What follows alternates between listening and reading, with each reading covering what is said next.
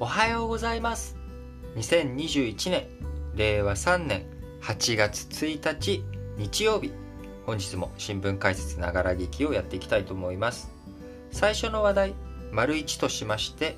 北極海国際ルールということで10カ国機関が漁獲量調査へ動き出すという、まあ、こういったお話についてです。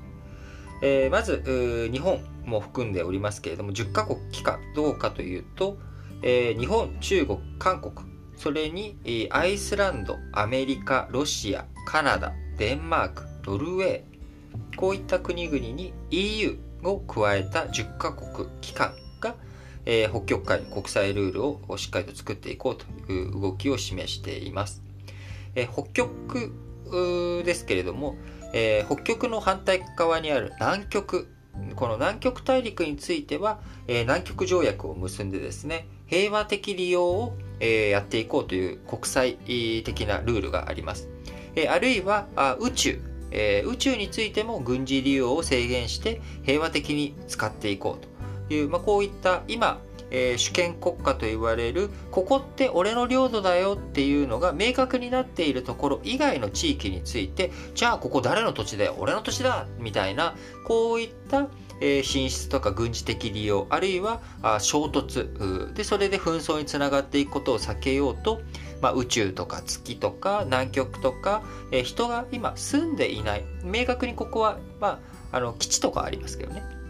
えー、ここは明確に人が住む領域になっていないところについて、えー、ここはじゃあ昔からうちの土地ですとかあうちの国だとかここはもう今度から俺の縄張りだみたいなことをしないように、えー、条約が結ばれていますが北極については今まで南極のような大陸っていうような形じゃなかったので、まあ、基地を作ったりとかですね、まあ、そういったことがしづらい、え北極っていうのはまあいろんなあその氷が浮かんではいるけれども北極大陸があるわけじゃなくて、まあ、北極海海の領域でしかない。でもそこにいろんな流氷とかがね、あのー、流れてくる元だったりとかもしますんで、えー、そうなってくると、えー、今までって、まあ、そこ通ることもできないし、え氷が張ってるからえ移動したりとか場所としても使い道もない人もじゃあ南極みたいに大陸があるかって言ったら大陸があるわけでもないから利用できないよね。だからまあ今まで、え条約とかルールがなくても結局誰も使わないから、まあ、ルールなんてなくてもよかったよねっていう状態だった。ところがですね、えー、今あのー、まさに環境問題温暖化の結果氷がまあ、少し溶けて、始まっていたりとか温暖化の結果北極海で、まあ、漁業ができる。あるいは北極海を通じて、ヨーロッパとかにね行く最短のルートが作れてしまう。海で、えー、スエズ運河とかを通って今日本から、えー、ヨーロッパに行ってるけれども北極海突っ切っていけばあ簡単にヨーロッパに行けるじゃないか。いう、まあ、こういったことから北極海をみんなが使っていこうっていう機運が高まってきていると。いうのが背景にあります。当然今まで使っていなかったものをみんな使い出そうというふうにすると、えー、衝突が起きたりとか、えー、なんでお前そこ通るのってここ俺のところだいってあなんで魚取ってんの？ダメだよ。俺の魚だよそれ。みたいなですね、まあ、喧嘩が始まっていくっていう可能性危険性というのがあるということになっております。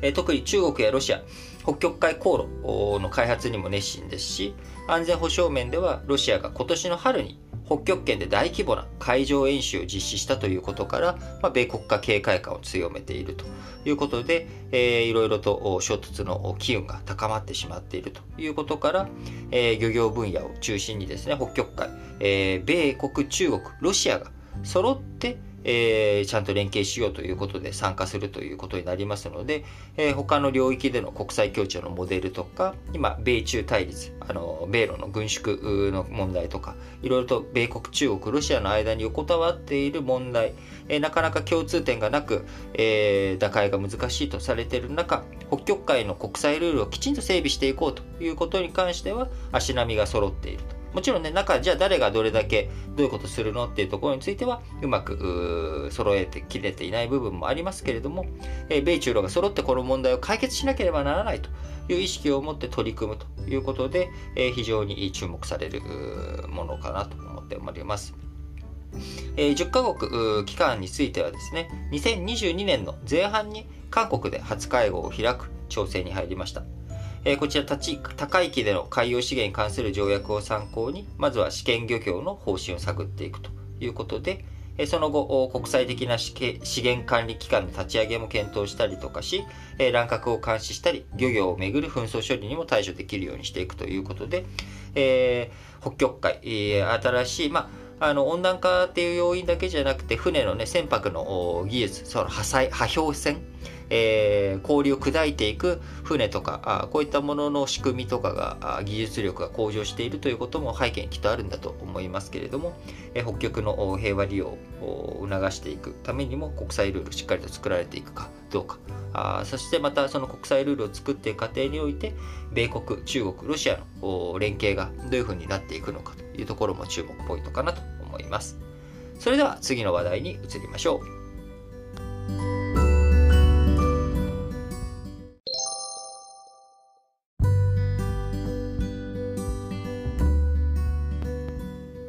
続いて2つ目の話題、丸2としまして、えー、桜を見る会、えー、こちらの前夜祭問題について、えー、再捜査が進んでいくという話題になっております。えー、検察審査会があ7月30日に公表しました、えー、桜を見る会の前夜祭をめぐったあ不起訴不起訴処分について検察が不起訴としたことに対して検察審査会の方では起訴が不当だったという議決を出しました。これに伴いまして、東京地検特捜部、え再捜査を始めるということになります。えこの検察審査会というもの、そもそも何かというと、え検察が出した、え処分、こちら不起訴処分になったものの妥当性、えー、起訴処分に、ね、なったものはその後裁判で、えー、その内容がどうなのかというか吟味されますけれども、えー、検察が不起訴でいいやっていうふうにしたものが本当に不起訴でよかったのかどうかということが、えー、判断される場所というものが、えー、なかったところがですね、検察審査会というものが設けられて、えー、不起訴処分が妥当なのかどうかをしっかり吟味すると、え、市民が判断する仕組みになっています。え、15日付の議決書では、あ安倍氏側が負担した支出、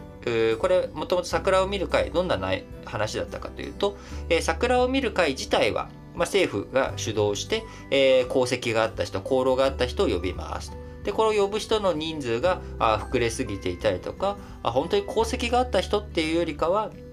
その政治家、あ時の与党、政府の関係する人のを招待する、なんか身内のパーティーになってませんかっていう、あと、呼ぶ人多くなりすぎじゃないですかっていう桜を見る会自体の問題もあり、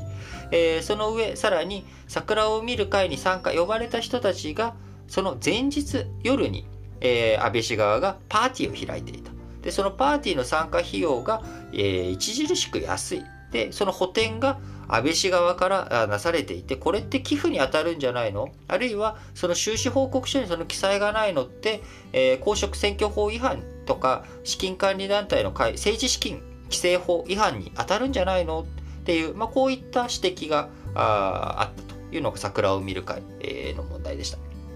もうね、あの一番盛り上がってた、あ桜を見る会が一番盛り上がってた時期はもう1年以上前のことではありますけれども、えー、今回、えーまあ、そういった桜を見る会について、検察審査会、不起訴処分の妥当性について、不起訴が不当、不起訴は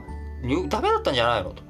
いう、まあ、こういったものを、えー、議決していったということになりますが、えー、安倍氏側が負担した支出が有権者への違法な寄付に当たるとする公職選挙法違反、資金管理団体の会計責任者の選任監督を行ったあ政治資金規正法違反の2つの容疑について、えー、と東京地検特捜部の不起訴処分を不当としたということになっております。えー、特捜部、もともと2020年12月、2016年から19年の前夜祭での、えー、安倍氏の後援会側の負担分など、計約3000万円の収支を後援会の収支報告書に記載しなかったとして、安倍氏の元公設第一秘書を政治資金規正法違反、えー、不起訴不記載罪で略式起訴。安倍総理の元公設第一秘書については略式起訴をしていたんですけれども、一方で、えー、安倍晋三元総理自体や安倍氏の後援会の経営責任者えー、こちらについては不起訴処分、嫌疑不十分としたということに対して、えー、これで本当にいいのかということですね。えー、捜査の結果、参加した有権者に安倍氏側から寄付を寄付を受けたとの認識がなかったことなどが理由だったんですが、検察審査会はこの捜査を疑問視し、一部の参加者の供述だけで判断したのは不十分じゃないか。客観資料も入手した上で範囲を認定すべきだという、まあ、こういった状況になっております。えー、今回の、えー、議決を受けて検察再捜査をしますが、まあえー、再捜査してまた起訴に持っていけるかどうかというところについてはハードルが高いと見受けられています。え、ある警察幹部の発言ですけれども、前夜祭で使ったホテルに参加予定より少ない人数分の料理しか発注していないと。えー、そのため全員に平等にその補填していくみたいな寄付っていう風な状況に認められる状況ではないんじゃないかということで客観状況を含めて判断しているというふうに検察側としては不起訴不当と言われたけど不起訴に十分に意味があるという、まあ、こういった主張ということになっております。えー、もちろん、えー、この今回、えー、不起訴不当という議決が出たんですがそれ以外にも起訴相当っていうような、まあ、こういった議決が出るわけですけれども今回は、えー、不起訴不当不起訴ダメだったんじゃないのということになるので、えー、この後ボールはですね、えー、特捜部の方に移って、もう一回特捜部が、いや、やっぱりこれね、不起訴でいいんだというふうになると、まあ、それで、え決着、ダンと。いうことに一連の刑事手続きが終結するということになりますので、まあ、えー、まあ、起訴っていう形にならないんじゃないのかなというふうに思います。えただあ、刑事裁判上ね、えー、起訴に至らなかったということになったとしても、えー、ポイントはやっぱり政治、政局の面ですよね。えー、お金、えー、ね、あの自民党にとって今政治と金の問題、いろいろと相次いでいる。IR の問題、えー、農水省、総務省の接待問題とかね、まあ、いろんなところに、えー、いろんなあお金の問題、えー、特に広島の選挙、参議院選挙のところでは実弾、お金が飛び交ったというところで、えー、河合夫妻がですね、えー、判決、厳しい判決が出ており、えー、そういった動きがある中ですね、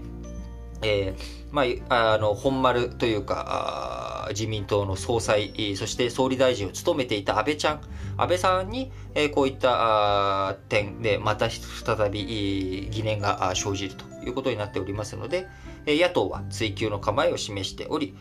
今回の不起訴不当についてもえ、国会、閉会中ですけれども、招集理由と位置づけて、攻勢を強めてくるというふうに見受けられます。えー、まあ、衆議院選挙、このね、10月、9月、10月にあると思われますけれども、えー、この衆議院選挙にどういうふうな風向きを与えていくのか、あ政局、政治の動き、そこがね、やはり不安定になってくると、政治が不安定になってくると、僕らの、えー、生活とか、新型コロナ対策とかもね、えー、後,、ま、あ後回しになるというよりかは遅れていく、えー、そういった危険性、可能性もありますので、しっかりと政治の動き、え、見ていく必要があるんだろうなと思います。それでは次の話題に移りましょう。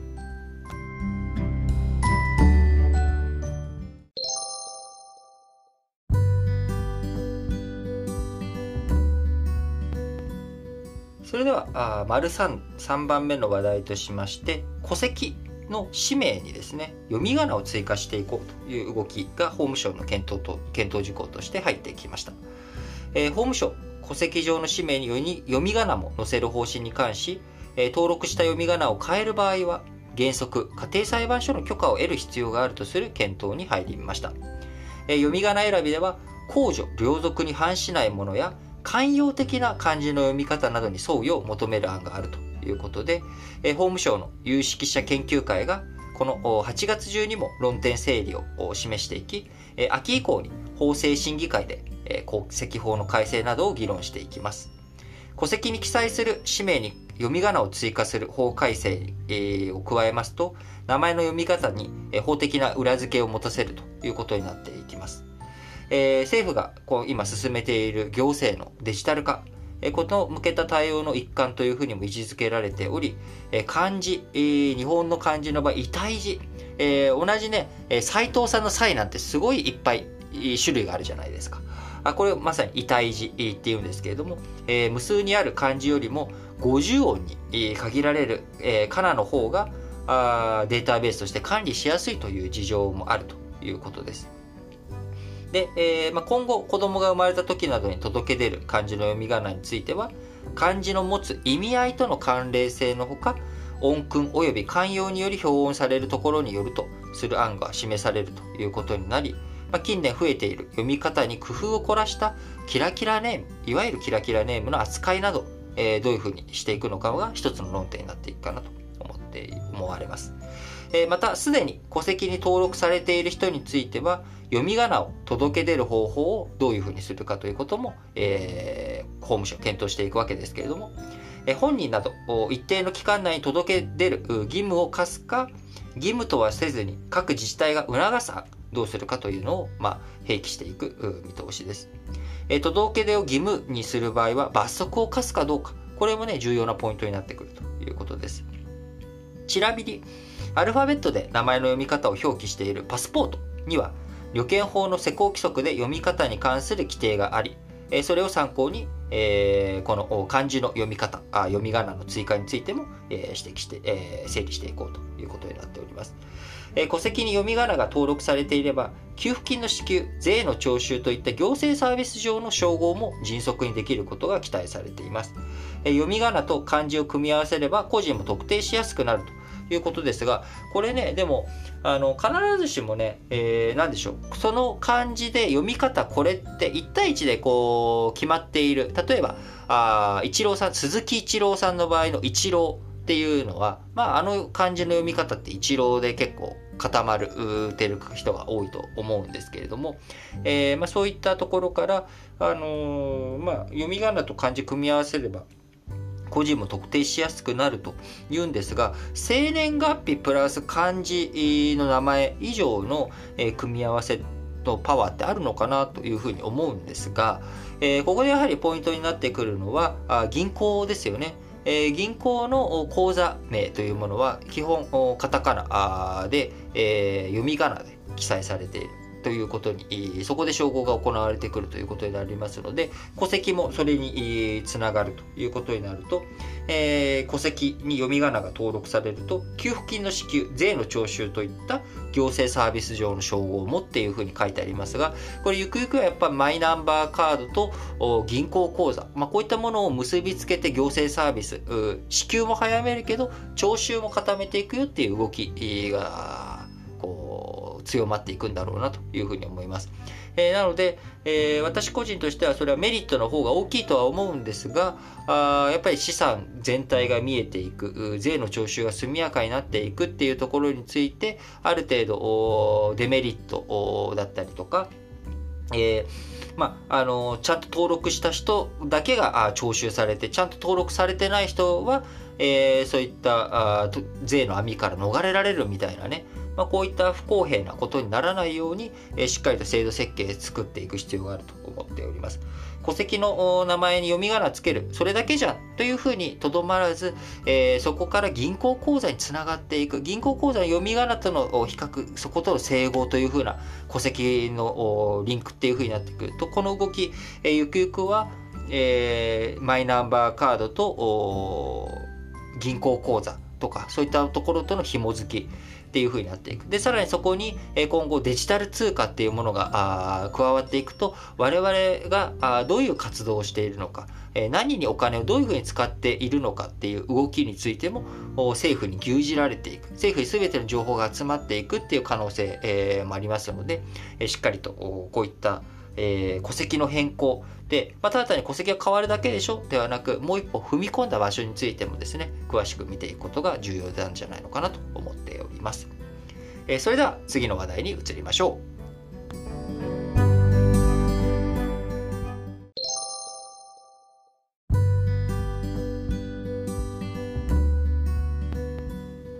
はい、それではあ今週の予定をですね、えー、丸4として、えー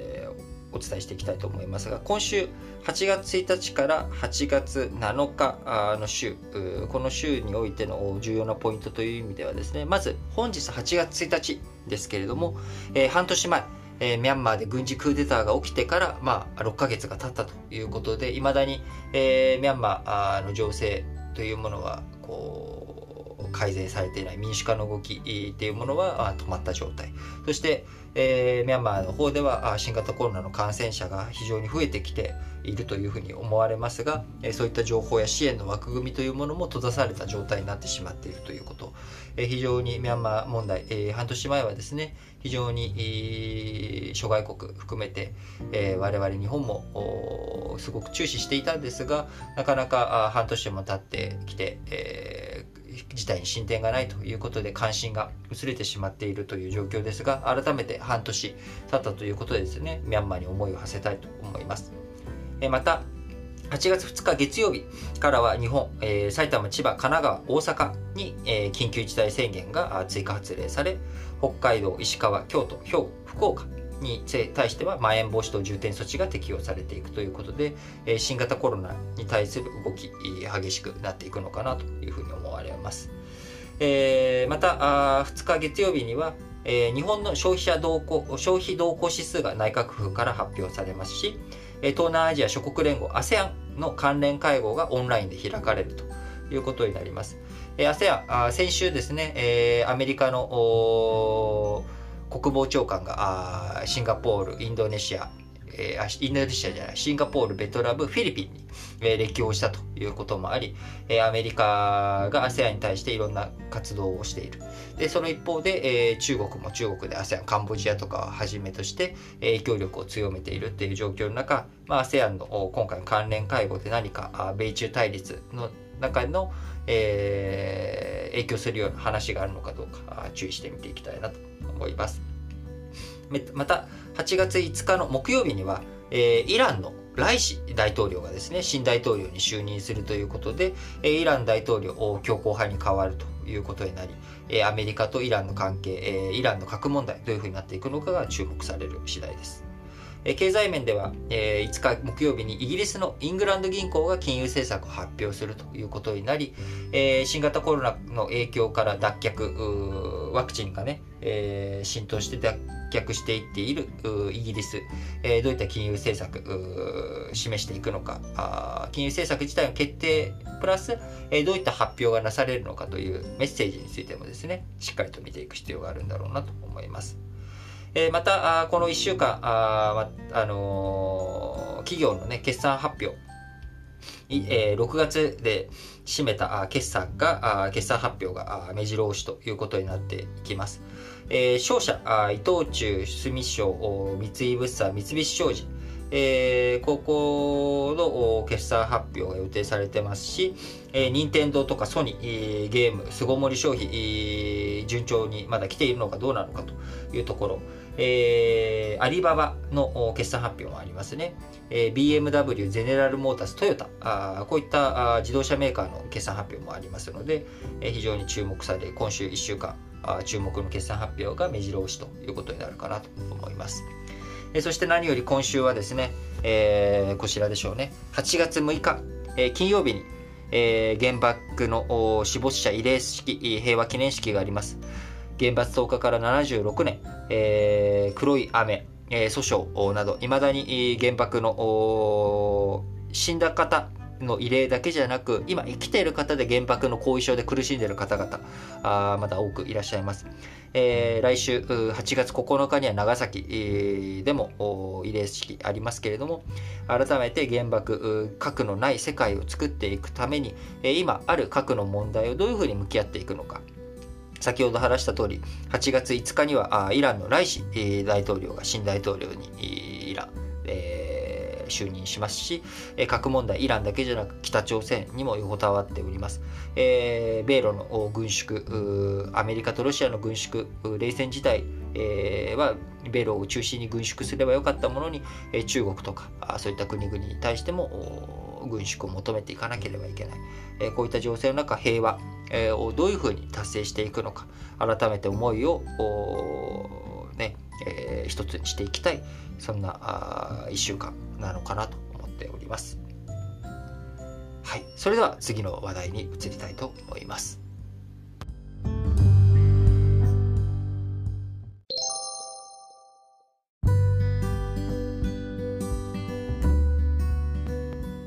はいそれでは本日も最後の話題としまして丸5主要5紙の社説について紹介していきたいと思います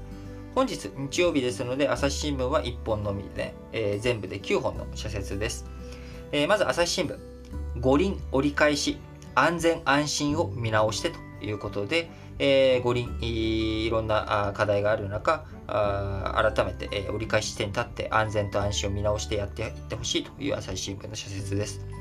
えー、自分の力ではどうしようもない理由で制約を受ける選手が増えることのないよう、今後も感染対策に万全を期さねばならないと。え、アスリートに対する万全の対応をしていくということが、えー、我々、えー、国民、え、日本国民にとっての安心安全にもつながっていくと思います。えー、毎日新聞、東証の市場再編、経営の質を高める契機にということで、現在、東京証券取引所全体の上場企業の約6割が東証一部に集中している。業績不振の企業や時価総額が小さい企業も混じっており、海外投資家から企業の価値を見極めづらいといった指摘が出ていた。えー、今回、ね、来年、えー、東証市場再編するにあたって、その本当に必要ない、一部にふさわしくない、プライム市場にふさわしくない、えー、企業にと企業にはきちんと退場していってもらうということを再編の意義を、えー、しっかりとやっていくっていうことがですね当初の指摘、えー、事項を解消していくっていう上でも大切なんだろうなと思います、えー、毎日新聞もう1本は東京五輪の前半戦無観客でも伝わった検討ということで、えー、感染は急拡大している。海外の関係者は入国後14日間が過ぎると公共交通機関を利用できるようになる。引き続き感染防止のルールを徹底しなければならないということで、えーまあ、無観客でいろいろと封じ込めているけれども2週間が経っていくと海外の関係者、えー、公共交通機関が利用できるようになるからあ感染防止のルール引き続き徹底していく必要があるよねという毎日新聞の主張です、えー、産経新聞熱中症とコロナ万全の警戒で医療を守れ。リスクの高い高齢者や小児にはあ周囲が目を配り声をかけることも大切だ。自力で水が飲めなかったり意識が混濁しかけたりしたら救急車を呼ぶのをためらってはいけないということで、えー、周り、気をつけていかなければいけないし、えー、自分の身は自分で守る。大人はね特に自分の身は自分で守る、えー、子供この前、あの幼稚園保育園のバスでえー、閉じ込められてですね熱中症で亡くなってしまった痛ましい事件がありました。改めて、えー、自分の身を自分で守りつつ、えー、自分で自分の身を守れない子供やあ高齢者こういった人たちに周囲がどれだけきちんと気を配っていけるのかあ悲しい悲劇が起こらないようにですね声かけを十分にやっていくということが大切なんだろうなと思っています。え、早め早めに、え、水を飲む塩分を取る糖分を取る水分塩分糖分を補給しつつ、え、早めの扇風機やあ冷房をしっかりと使っていくということをねやっていってもらえたらなと思います。はい、えー、産経新聞もう一本、えー、金メダル最多量産の背景冷静な分析をということで躍進の背景には国の強力な支援がある。国からの強化費は令和3年度が約103億円で3年連続で100億円を超えた。招致が決まる前の平成25年度は約33億円だったということで3倍増となっている、まあ、予算、えー、こういった強化費、えー、予算のが背景にあって、えー、金メダル増えているという背景もあるよと、えー、しっかりとそういったものをどういうふうに持続していくのかあということがね大切だと思います、えー、読売新聞、えー、桜不起訴不当、えー、検察は再捜査に全力を尽くせということで近年政治と金をめぐる事件が相次ぎ、審査会が政治家への処分が甘いと異議を唱えるケースもある。政治家は国民から厳しい視線が注がれていることを自覚し、襟を正さなければならない。まさしくその通りだと思いますね。えー、本日、丸2でお話しした内容になっております。えー、読売新聞もう一本。子供とコロナ、大人が注意して感染を防ごう。えー、子供ね、感染しても重症者にならないということですが、あ後遺症の恐れとかもあります。かからないに越したことはないっていうのはですね、それは子供も一緒の話ですので、大人が注意して、え、見ていく必要があると思っております。よく眠れない、食欲が落ちたなどの変化を見逃さず、子供の SOS を受け止めることが大切だ。過度な行動制限は避け、換気の良い場所で遊ぶようにするなど、子供の健全な成長を後押ししたい。最後、日経新聞の2本です。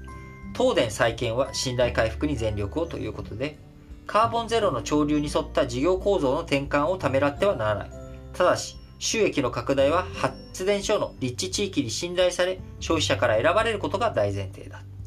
日経新聞もう一本。ミャンマーの暴力の連鎖を食い止めよう。国際社会は手をこまねく。米欧の経済制裁は効果に乏しい。国軍とのパイプが期待された日本の説得も不発で、